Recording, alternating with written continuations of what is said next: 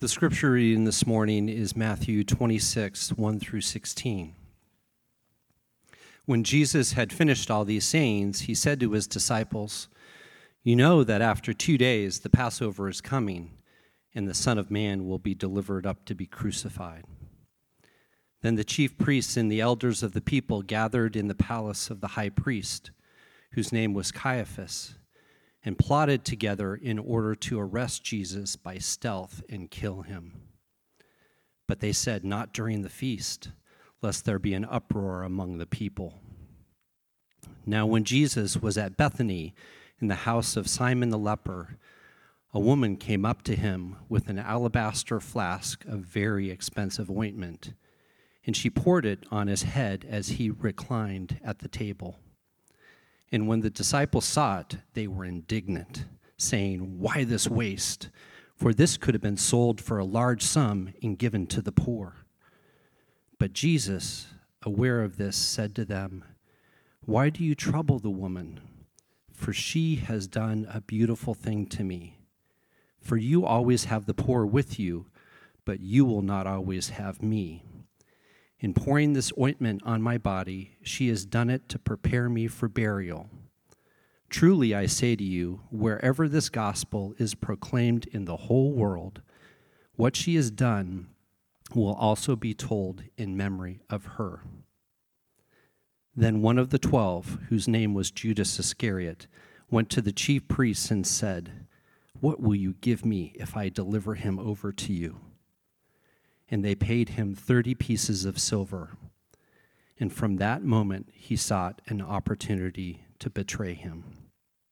This is the word of the Lord. Please be seated. Thanks, Matt. Well, good morning, everybody. My name is Andrew, if I don't know you, and I'm the campus pastor here. And uh, you just heard Tom mention it, but I'll, I'll say it again. I'm, I'm really excited to start sabbatical this week uh, with my family. And I only bring it up again a little bit to brag, but, but mostly, um, mostly, I just want to say thank you. And to have a sabbatical like this for a pastor or really any, any field uh, is basically unheard of. And this is such an incredible gift to me and my family. And I cannot thank you enough for your generosity and your love and your support uh, in sending us out like this. And it's, it's an honor and it's a privilege to serve with you. So thank you. Right, enough, enough gushy stuff. So um, a lot of people ask, as I've, as I've talked with about sabbatical, and a lot of people have asked me, so what are you uh, most excited about for your sabbatical? And I say, not working. Uh, and then, and then I say, uh, uh, our family, we're going to take a trip to California, the four of us, and go to LA, drop kids off with Grammy and Pop. Right? Right? and uh, they're going to do Disneyland and all that fun stuff. And Becca and I are going to go on a California road trip together. Uh, just the two of us, yeah. So, really, what I've been you know, it's like a, it's like the second honeymoon is what I've had in my mind. Like that's that's what I want, because I totally botched our first honeymoon. I just totally botched it, and I have been looking for a way to make it up to my wife ever since.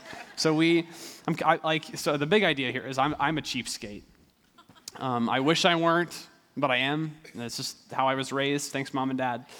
Uh, I hate I hate spending money, and uh, so I went super cheap on our on our honeymoon uh, like re- like really like really cheap. Like we stayed at my boss my dad's boss's house for our honeymoon. Right? You remember that? Yeah. I think we, we went out to dinner like once or twice, and the rest we like bought groceries and made it ourselves. um, I didn't picture giving this with Becca sitting right here, so re- rethink that maybe. But uh, so I really, I really hate I really hate spending money. So when I read a story like this, like we just heard Matt read, and I'm, I'm kind of like team disciples Judas, just in my gut. Like I, I get, I get where they're at. And, and if you know the last week of Jesus' life at all, you know being team Judas is not a good thing. You shouldn't take that away from this text. But just, just think about it with me for a second. So, so the woman in our story, who, who pours this oil on, on Jesus' feet. Like, scholar, you know, it's hard to know for sure, but scholars estimate that this was about a year's wages in value. A year's wages in value. What would you spend a year's wages on? There's not probably a lot that you would do that. It's like out, uh, and then it's, it's just gone in a moment. I mean, outside of Vegas, you've never seen someone lose so much money so fast. She pours it out and it cannot be used again. It's gone. So I get why the disciples are confused or, or even like angry. I get it. But they're 100% wrong. 100% wrong.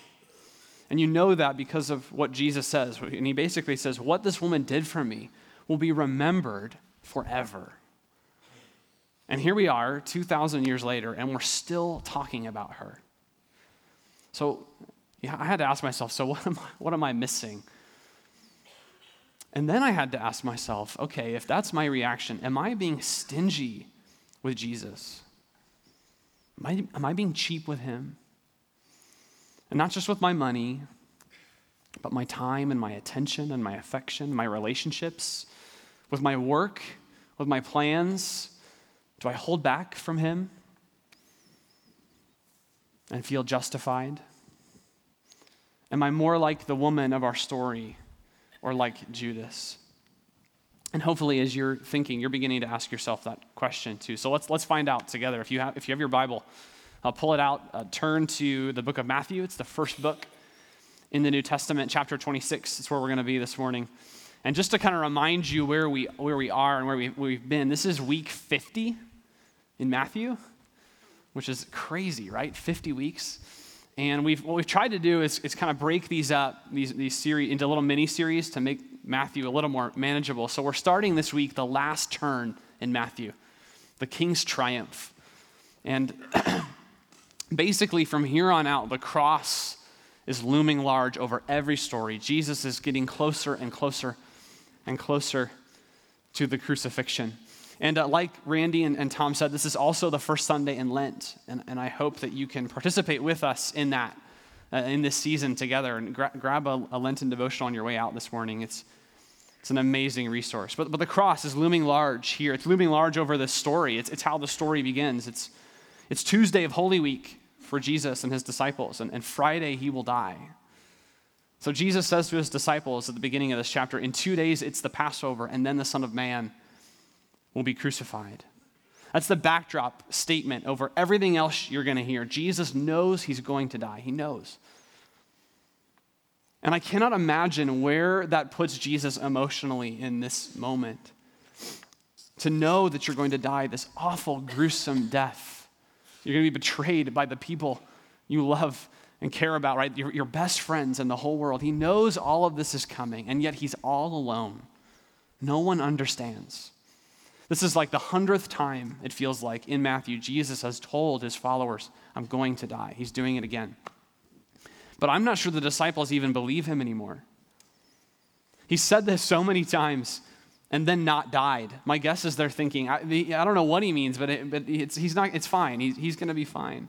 And after the last few chapters, if you've been with us, Jesus talking about his role as the judge at the end of time over all the world, they're thinking, You're Superman. You're not, you're not going anywhere. You're, we're, it's, it's all uphill from here. We're all, we're all good. So when he says to them, I'm going to die this week, my hunch is the disciples are shrugging it off or confused or they don't, they don't get it. They don't take it seriously.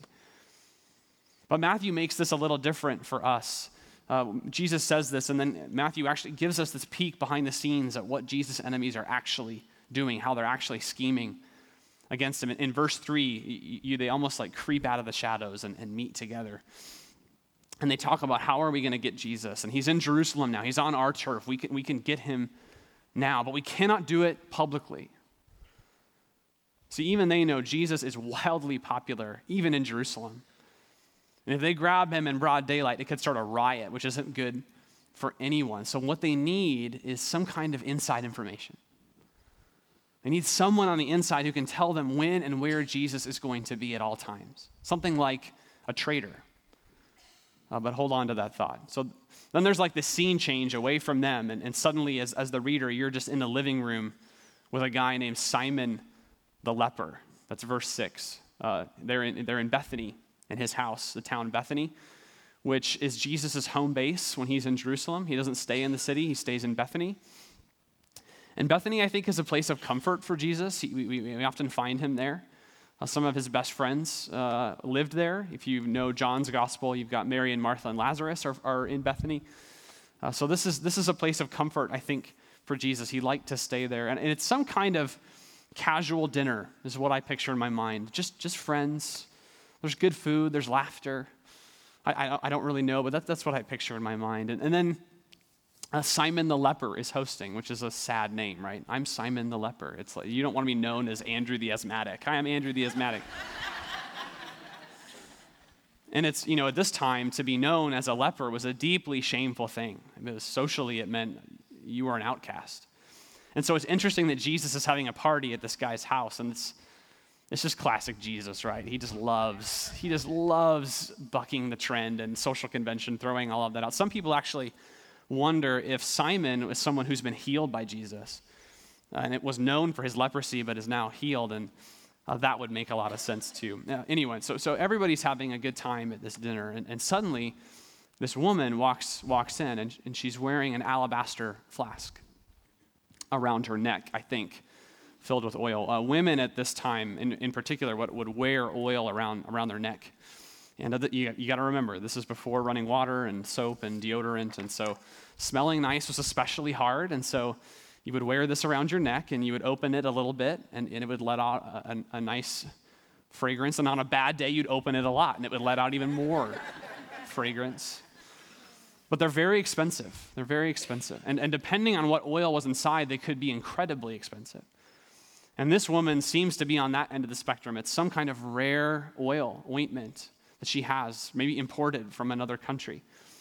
And it's very, very uh, expensive, it's very extravagant. And she, and she walks over to Jesus. She comes in, she walks over, and Jesus is reclining at, at the table. And if you've uh, studied kind of this, this Mediterranean culture at the time, you would, you would sit or, or almost lay down on the floor when you were, you were at the meal. So he, he's low onto the ground, and she kind of comes up behind him.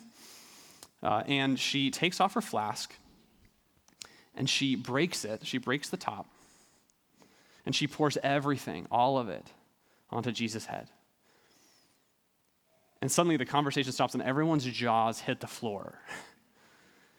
Now, let's pause there for a second. Like, it's easy to read a story like this without really stopping to think, like, how did she get this flask? You know, how, how long did she save to get this thing? Or how much work did she do? Or, or what did she deny herself for years to, to be able to afford this flask? Was it a family heirloom, maybe passed down for generations? A precious family heirloom to her. And then, and then, and then in one second, all of it is gone, never to be used again. And yet, in that moment, you get the sense that she's that there's a single minded, there's nothing else matters to her. She wants Jesus to have this thing. No, no doubt it's absolutely precious to her. But, and, and it becomes a metaphor, doesn't it? It's like her whole life.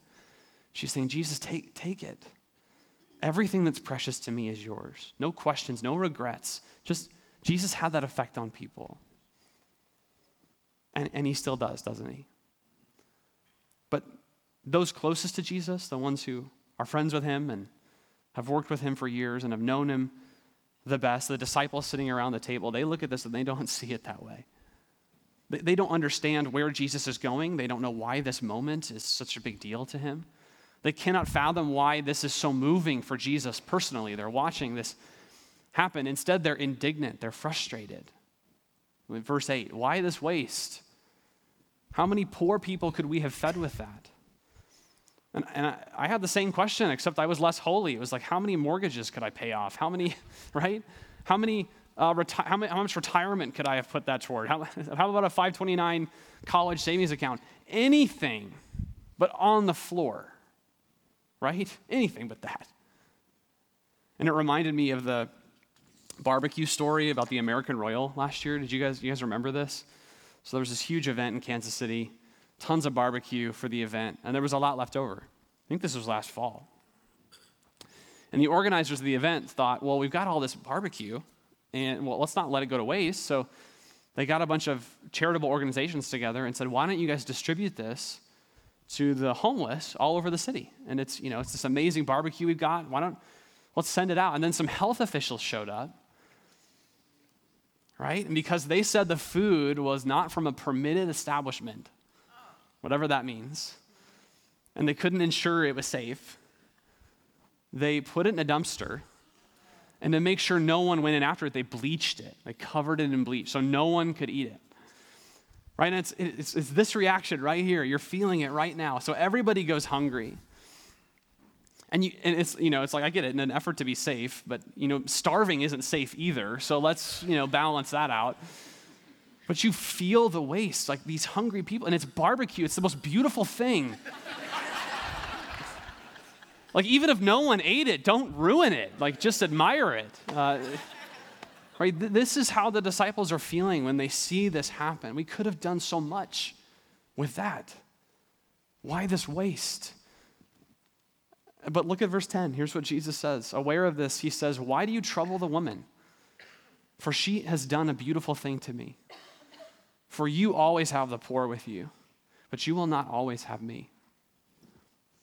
Now, if you're the disciples and you hear Jesus say this, it's going to sound, it's got to sound insane. Because for a guy like Jesus, who for his entire ministry has basically lived hand to mouth, I mean, he is not a person of means at this point in his life, and a person who routinely asks others to give away half of their wealth or more to the poor, to, and then come and follow him. And for a person who just a chapter ago said, when he comes to judge the world, right, he says, uh, How you treat the least of these, my brothers, the poor, is how you've treated me. For that person to say, Well, the poor you'll always have with you, what do you do with that? It's like, What? Is Jesus changing his mind? Is he pulling a 180? Is he just ignoring poor people now? I'll just forget about that. I don't, I don't think so. For Jesus, there's something about this moment that puts everything else in second place. Everything. Financial prudence, social convention, even love and care for the poor. There's something happening right now in this story that will never happen again. Look at what Jesus says in verse 12. In pouring this ointment on my body, she's done it to prepare me for burial. Jesus says, She and she alone has prepared me for what comes next. Not my disciples, not the other followers of Jesus, just this woman. And for the most important moment in the whole Bible story, the crucifixion of the Son of God, the turning point of human history, right? The human race pivots on this moment coming. I truly believe that. And this woman, whether she's totally aware of it or not, in her love for Jesus, serves him and prepares him for the very reason he has come to earth in the first place. She and she alone. And in Jesus' mind, when this happens, he basically says, You cannot put a price on that. That's why he says, Truly I say to you, wherever this gospel is proclaimed in the whole world, what she has done will also be told in memory of her. And like I said, here we are, 2,000 years, 6,000 miles from Bethany. And after billions of retellings of the story of Jesus, one of which brought you and me here this morning, today, and we are still talking about her. And there's still parts of me that I don't fully comprehend what she's hoping to do in this moment, but I'm in awe of what she does. I'm in awe. And the disciples eventually are too, all except for one Judas. One of Jesus' closest friends on earth, one of the 12 inner circle disciples. And for him, this story, this moment is the last straw. And most of you probably already know this. Judas is one of the most famous Bible characters, but for all the wrong reasons one of the worst betrayers in, in human history. And for him, this moment is when he decides enough is enough. I'm going to turn my back on Jesus. Look at verse 14. So it says, then, then one of the twelve, whose name was Judas Iscariot, went to the chief priests and said, What will you give me if I deliver him over to you? And they paid him 30 pieces of silver. And from that moment, he sought an opportunity to betray him. And, and to this day, I still have no idea why Judas does this, what he's thinking. I have no idea. I don't know if he's fed up with Jesus, the meek and mild Messiah, who keeps talking about dying, and he's like, I'm done. I don't know if he thinks Jesus is resigned to defeat to the Jewish and Roman leaders, and so he's deciding to cut and run. I don't know if he's afraid Jesus is going to get him killed too. So he makes a deal to save his own skin. Honestly, I, I, I don't know. But this moment, when he goes to the chief priests, it's, it's, it's, some, of, it's some of the saddest literature you can read. He says, What will you give me if, if I deliver Jesus to you? He doesn't even name a price. You ever notice that? right, this kind of inside information and access is exactly what Jesus' enemies need. It was very valuable to them. Judas does not leverage that position at all. It's like he's trading in a car. This is what you say when you're trading. You're trading in an old. What do you give me for it? Just, just whatever, whatever it is, I'll take it. Just take it off my hands. I don't want it anymore. I never want to see it again. Thirty pieces of silver is what he gets.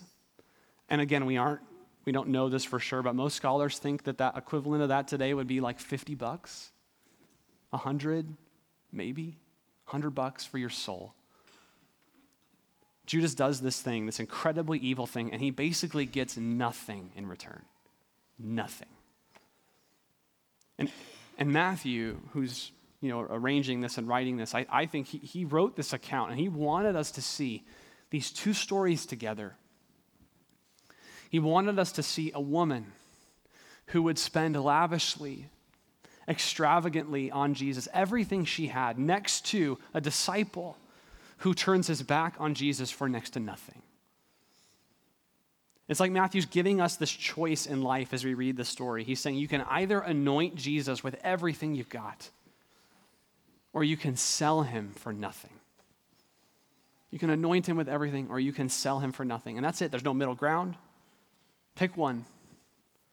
There's extravagance or there's betrayal. There's everything or there's nothing. You could crown him or crucify him. You can be Judas or the woman. And he's holding this mirror up in front of us and he's asking, Who do you see? As you read the story, who do you see?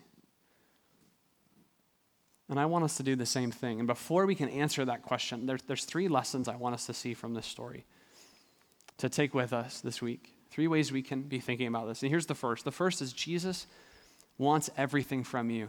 That's, that's the first, you cannot miss it out of this story. Jesus wants everything from you. This is not rocket science, I, I know. This woman gives such an extravagant gift, and Jesus said, You'll still be talking about her thousands of years later. She held nothing back. And she's a picture of what Jesus really wants from us everything. Now, here's why I think that's important this is a unique thing to Jesus. Okay, you can read Muhammad in the Quran or Buddha, and, and they don't ask for everything. They ask for obedience. They want to persuade you to a certain way of life, but they don't ask you to love them with everything you have.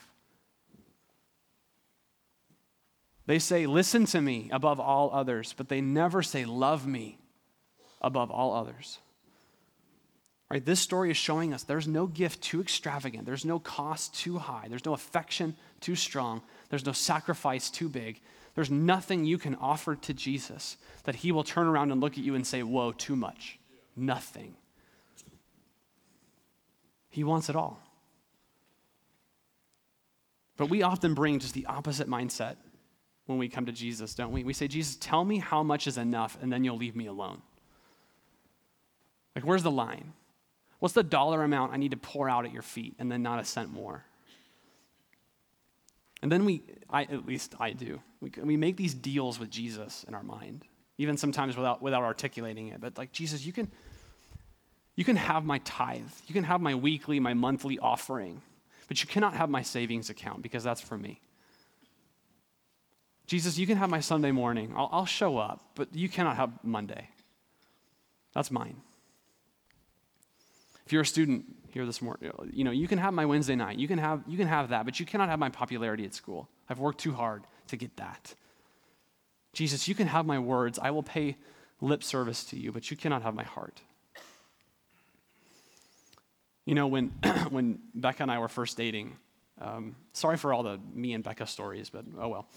Um, when we first started dating, which, which feels like a million years ago right now. Uh, it's, it's, it's so many things away, like before kids and budgets and jobs and houses and car maintenance, right? And all that stuff uh, that, that happens in married life. I, I remember feeling like there was just nothing I wouldn't give her. There was no gift too extravagant that I, except for a, a honeymoon, except for that. But I. right. Except for that, there was nothing I wouldn't give her. there was nothing, you remember this, you know this feeling. There's nothing she could ask me to do that I wouldn't do. And that was the moment I knew, okay, we, we should get married. Let's make it official because she, everything I have, she, are, she already has. It's already happened. So let's get married. You know, and I, and I you know, take my money, my future, my debt, my freedom, my love, my plans, my frailties. Take it all. It's yours. And it wasn't out of compulsion. Do you understand? It was because after having met her and fallen in love, I could not imagine another way to live. Was, I was done. It was it. This is not unlike what Jesus is asking of us here. It's almost romantic. It's that intense. Do you, do you feel that for Jesus? Anything like that? Anything approximating that? Maybe you've been a churchgoer for a while. you've been coming and and you get that Jesus wants everything in theory, like you can say that and it sounds true, but do you want him to have everything? Do you give him things willingly in your life? Does it bring you joy to bring him joy? Let me ask it a different way. Most people in this room, uh, is my guess, if I asked you, do you love Jesus, you would say yes. But do you like him? Do you like spending time with him? Do you like getting to know him? Do you like giving him good things that you know he wants? Do you like listening to him, obeying him? Do, you know, do we have, could we ever be like this woman? He wants everything from us. Do we, do we want to give it to him? Okay, second, second thing. Nothing is wasted if it's given to Jesus. Nothing's wasted if given to Jesus. Now, think about it with me. We, we waste all kinds of things. We waste time and money and relationships and opportunities. We, we, we waste opportunities to love our family, our kids, our spouse, our friends, our, our coworkers. We, we can probably all think of times we've done that. We, we've, we've waste moments to enjoy beauty like a sunset or a sunrise or an amazing view. We spend money on dumb things. We watch hours of television, right? There's, there's literally like a landfill growing around each one of our lives. Like we're just wasting stuff. There's nothing wasted when given to Jesus when you give to him, he, he multiplies it a hundredfold. This, this is why you get these metaphors from Jesus where he says, Give me the smallest seed of faith and watch what I do. You see that whenever, he te- whenever Jesus teaches, you see this, right? Give, give me the smallest, most insignificant act of obedience and watch. Give me the widow's mite. Remember that story of an offering? And watch what happens. This woman gave of our story, she gave him her most prized possession, and he turned it into her legacy for thousands of years across hundreds of languages. This is what Jesus does. You give him your stuff, and he does amazing things, things you could never do. But whatever we keep from him, whatever we don't give to him, whatever we withhold or control, all that stuff is wasted ultimately. And this is one of those paradoxes of the Christian life. The life in Christ, you can only keep the things that you give away. That's how it works. You can help your retirement fund grow. You can worship it, think about it, give all your excess to it, and it will grow. But it will grow without Jesus. And your kids, they might be successful and hardworking and get into the right school and get the right job, but if you, if you can't give them to Jesus, you might keep your health for a little while, but in the end, you'll die without it all. A few weeks ago, Tom put it this way he said, You'll never see a U haul behind a hearse. You can't take it. We all die empty handed, so why not empty your hands now? And give it to someone who knows what he's doing. Listen, if you're if you're like me, I, I have to say this to myself. If I, even if I want to hold on to things, I will ruin them. It's what I do. Or squander them, or die glued to them, be ruled by them. I know me too well not to say this. I need someone else to guard my priorities and give them and manage my family and my work and my time and my money and my heart. He, he's going to do better stuff with all that than I ever could because nothing's wasted when given to Jesus. Finally, and, and most importantly, is that no one deserves more than Jesus. No one deserves more than he does. Sometimes, at least for me, when we talk about you know giving it all to him or sacrificing it all for Jesus and all that stuff, uh, you can walk away thinking, is Jesus just a huge narcissist, right? Is he this, uh, does he have this huge ego that needs constant stroking and that's my job? Or is he like this king who demands that we bow down before him and says, you have to bow down, you have to love me best? Jesus isn't like that at all. And you see it in this story.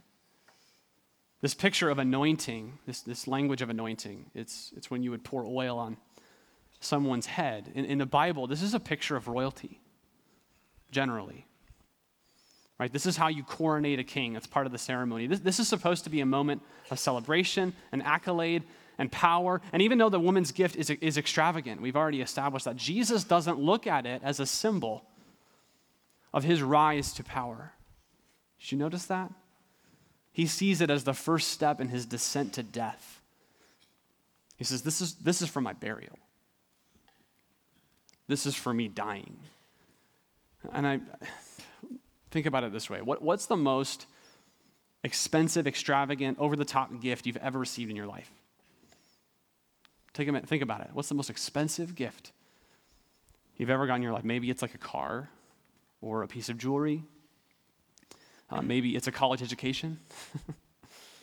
and then what, what if I took that question, I expanded it out, and, I, and we asked the super rich and powerful of the world, okay, what is the most extravagant gift you've ever received? And that's where we would get answers like a yacht or a vacation home or a palace or I got a treasury all to myself. You want to know what one of the most expensive gifts Jesus ever got, King of the universe, Jesus, ever got in his life? It was oil for burial. See, make no mistake. What this woman does in the story, it's amazing. It's awe inspiring. But she is not the most extravagant giver in this story. There's only one person in all of history, one person who gave everything for someone else. Everything. Who left his throne to become like us, who died on a cross, was buried like a criminal, and rose again on the third day. Right? This woman broke an expensive jar and poured out expensive oil. Jesus submitted his body to be broken for us and poured out his blood to save anyone and everyone who would believe in him. There is no one who deserves everything like Jesus. No one. No one more worthy of our worship, our affection, no one more worthy of our devotion. So anoint him with everything. There's nothing in your life that He does not want. And there's nothing you can give Him. He will not give back to you a hundredfold. Let's pray to Him now.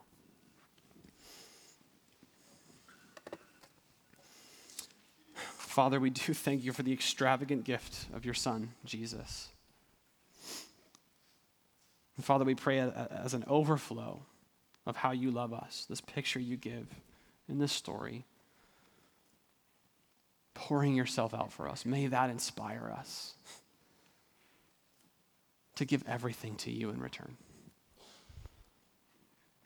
There's no one like that in, in the world who offers us this gift. May we turn it back and give it back to you. Submit it to your plan for your purposes. We pray this in Jesus' name. Amen.